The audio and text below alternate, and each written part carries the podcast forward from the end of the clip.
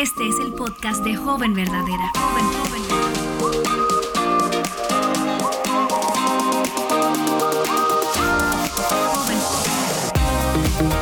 Hola jóvenes verdaderas, yo soy Betsy Gómez y en esta ocasión me acompaña una persona muy muy especial.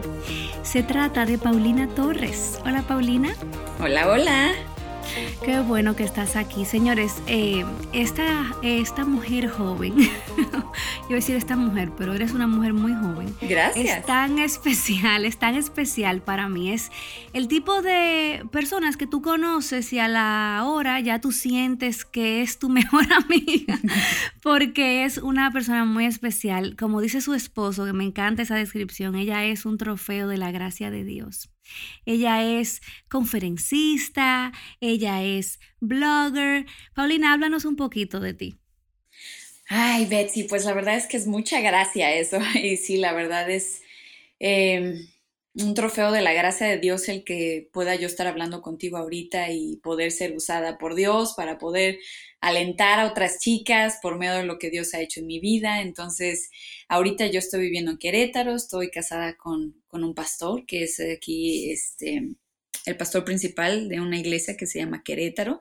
Tengo un pequeñito de siete años que es una cosa tan linda y aquí estamos en, la iglesia, en lo que podamos servir a las mujeres, alentándolas a, a amar cada día más a Cristo. Amén, amén. Me encanta la forma eh, como el Señor te usa, hablando verdad con tanta gracia. De verdad que aprecio mucho tu ministerio, lo que Dios está haciendo entre ustedes. Y además compartimos un apellido, porque si ustedes no saben, mi nombre real es Betsy Torres. Entonces yo siempre le digo, tú eres mi hermanita. ¿Cómo dicen los mexicanos cuando tiene el cabello rubio güera, verdad? Güerita, sí. Eres mi hermanita güerita. Y cuando estábamos hablando acerca de lo que íbamos a compartir con ustedes, chicas, una de las cosas que Paulina me, me compartía era de ese momento en su vida en el que ella eh, se sentía que ella podía jugar con la fe. Y me encantó cuando me decías que hubo un momento que llegaste a pensar, mira, yo puedo ser cristiana de medio tiempo. Y pensábamos que eso es eh, una realidad tan común eh, dentro de las jóvenes hoy en día que muchas, y yo me recuerdo un tiempo en mi adolescencia, en el que pensamos que podemos jugar con la fe, podemos hacer esto en la iglesia, eh, que se llama cristianismo, pero luego en nuestros lugares de estudio, de trabajo, en nuestra comunidad, hacemos lo que sea. Y yo quiero preguntarte, Paulina, eh, en tu caminar con el Señor, ¿viviste tú algún tiempo en el que estabas nadando en dos aguas? Y si era así, ¿cómo lucía eso? Lamentablemente sí, Betsy. Este, cuando estoy pensando en esto, me doy cuenta que fue justo antes de que naciera de nuevo. O sea, Dios ya me estaba llamando, me lleva a una iglesia, estoy empezando a escuchar las predicaciones de los domingos, pero a la misma vez estaba saliendo con un chico que decía que era cristiano. Entonces, como que el, el no saber todavía de qué se trata esto, empecé a vivir en estos dos mundos, ¿no? Este, yendo a la iglesia, empezar a como a servir, como que eso, ay, me encantó, pero me doy cuenta que todavía mi vida no estaba rendida a Cristo. Entonces, eh, pues sí, lamentablemente sí, sí hubo este tiempo y eh, me acuerdo perfectamente eh, estando en un lugar precisamente con unos amigos, me decían, oye, ¿qué, ¿a dónde vas? A la iglesia. ¿eres cristiana? Y dije, pues de medio tiempo. Y, eso, pues, es, es, imposible, ¿no? Ya cuando entiendes que no se puede o es imposible ser cristiana en medio tiempo, aunque intentemos jugar a ser cristianos, realmente nuestra vida no ha sido completamente rendida a Cristo. Wow. Como si una joven está escuchando esta, este podcast y se pregunta, bueno, ¿esa será mi, mi, realidad? O sea, ¿cómo luce eso en la vida práctica de una mujer joven o cómo lucían en tu vida? O sea, ¿qué cosas tú hacías? ¿Qué cosas eh, te identificaban como esa cristiana a medio tiempo? Pues porque el, como hablábamos ahorita, podemos jugar a ser cristianas, aunque en ese momento no estás diciendo estoy jugando a ser cristiana, pero ok, estás haciendo lo que los cristianos hacen pero aún así disfrutando los placeres que el mundo ofrece sin que Dios esté controlado tu vida. O sea, todo lo que el mundo ofrece va totalmente en contra de Dios. Entonces, tú quieres aquí ser cristiana haciendo lo que los cristianos hacen, pero estás haciendo todo lo que va en contra de lo que dice Dios en su palabra, ¿no? ¿Y cómo se ve esto en la vida de otras chicas? Pues es eso, ¿no? Pues oye, voy a la iglesia, eh, escucho alabanzas, voy a discipulados, ya no digo groserías, pero realmente nuestra vida no está siendo guiada o controlada por nuestro rey, o realmente Cristo no es nuestro rey en ese momento, ni nuestro salvador, ni nuestro Dios. Tú puedes pensar que, ay, sí, yo soy cristiana por lo que haces, pero realmente Cristo no, no ha sido tu salvador o tu rey.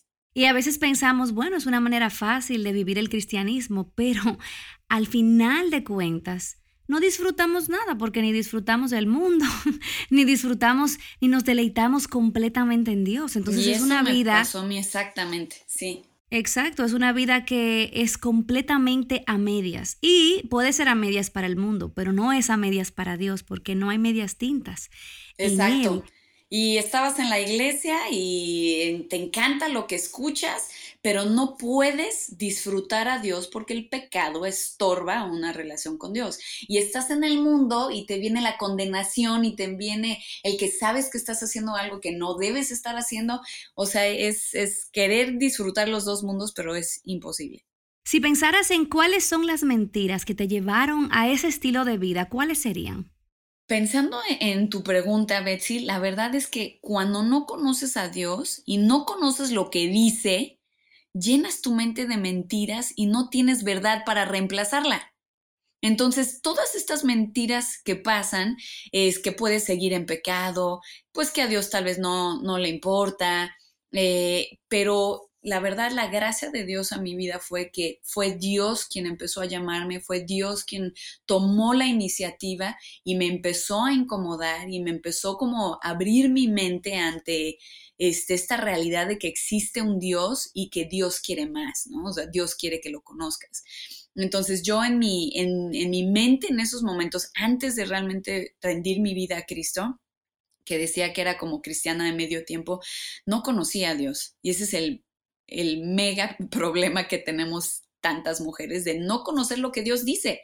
Entonces, pues es fácil llenarte de tantas mentiras y esas mentiras este, se van llenando de más mentiras y no hay nada que lo reemplace para traer verdad a tu vida y que te direccione al camino correcto. Exactamente, así es. ¿Cuáles fueron las verdades de la palabra de Dios que abrieron tus ojos y te demostraron que realmente tú podías abrazar a Cristo con todo tu corazón y dedicarte completamente a Él? Fíjate que en ese momento tenía un novio, que el que les decía que, que era cristiano, o se decía que era cristiano. Y bueno, yo ya ahí tenía un pasado de, de, estar buscando amor en otros hombres, de estar viviendo, este, pues muchas cosas, ¿no? Que, que realmente sé que ahora sé que no le agradaban a Dios. Pero las verdades al principio de estar conociendo este, más de la palabra a través de la iglesia fue que Dios me amaba y me perdonaba y que quería que fuera su hija y que tenía un propósito para mí. Empecé a, pensar, ok, entonces tú eres soberano, tú estás en control de todo, entonces tú sabes con quién me voy a casar porque tenía muchísimos miedos. Eh, y lo que más me encantó que Dios hizo, sin conocer bien a Dios, lo que Él puso en mi corazón es que pudiera confiar o, poner toda mi confianza en él. ¿No? Eh, a pesar de mis miedos, de que si voy a estar sola, de que si con quién me voy a casar, de que si ya me dejó el tren, ¿no? De que ya tenía yo, este, creo que 26 años, que estaba jovencita, pero de todos modos ya sabes todo lo que te dicen. Este, o a pesar de mis dudas, era tan claro que Dios puso en mi corazón, confía en mí, confía en mí, sin conocer bien la palabra de Dios, era eso, eh, eh, este, puesto en mi corazón de, soltar completamente mi vida y confiar en que Él va a escoger mejor, en de que Él va este, a, decidir por mí mucho mejor, porque yo a, este, a los 26 años yo ya había tenido relaciones tóxicas, todo lo que yo escogía para mí era malo para mí. ¿Por qué? Porque esa era mi naturaleza, esa es mi naturaleza este, humana, ¿no? el ir hacia deseos que me destruyen. Entonces, eh, Dios me decía, confía en mí, confía en mí, pero Dios, ya sabes, tengo miedo de esto. Ven a mí. Pero Dios, este, nunca he estado sola, siempre había tenido novios, ven a mí. O sea, Él empezó a poner en mi corazón de que Él es suficiente y de que lo buscara con todo mi corazón. Wow, amén. Yo creo que este mensaje es tan oportuno para esa joven que se siente que que puede hacer esto, que ha comprado estas mentiras, que piensa que puede jugar a la idea de ser cristiana según sus estándares.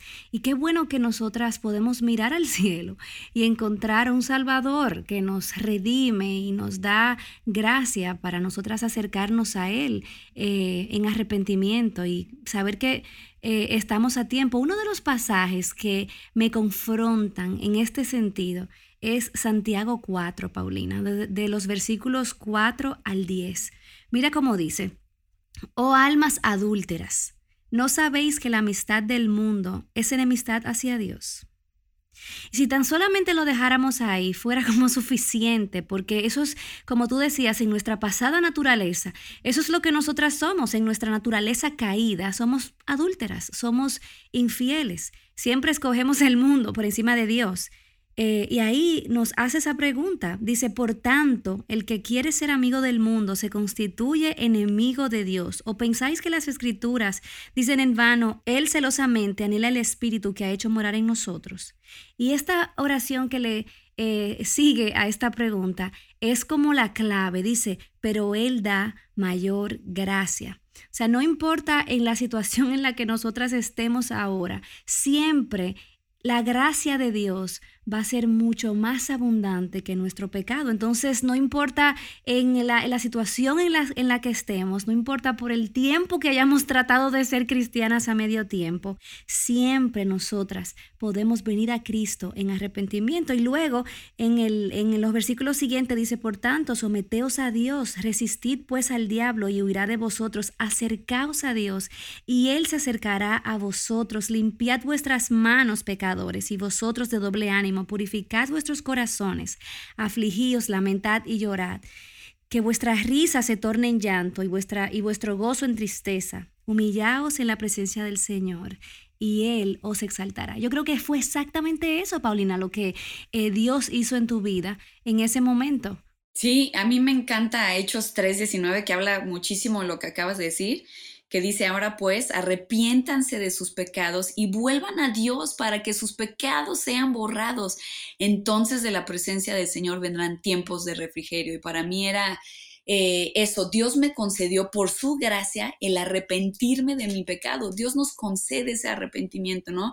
O 28, Proverbios 28, 13 dice, el que encubre sus pecados no prosperará, mas el que los confiesa y se aparta alcanzará misericordia. Muchas personas piensan que tienen que tener una vida perfecta para acercarse a Dios o que ya tienen que dejar todo su desastre de vida para acercarse a Dios y es Dios quien nos acerca a Él mismo, Él nos quiere perdonar, Él nos limpia de nuestros pecados y Él nos llena de estos tiempos de refrigerio donde nuestra alma descansa y por fin está en paz, ya que solo un alma que está bien con Dios puede tener la verdadera paz.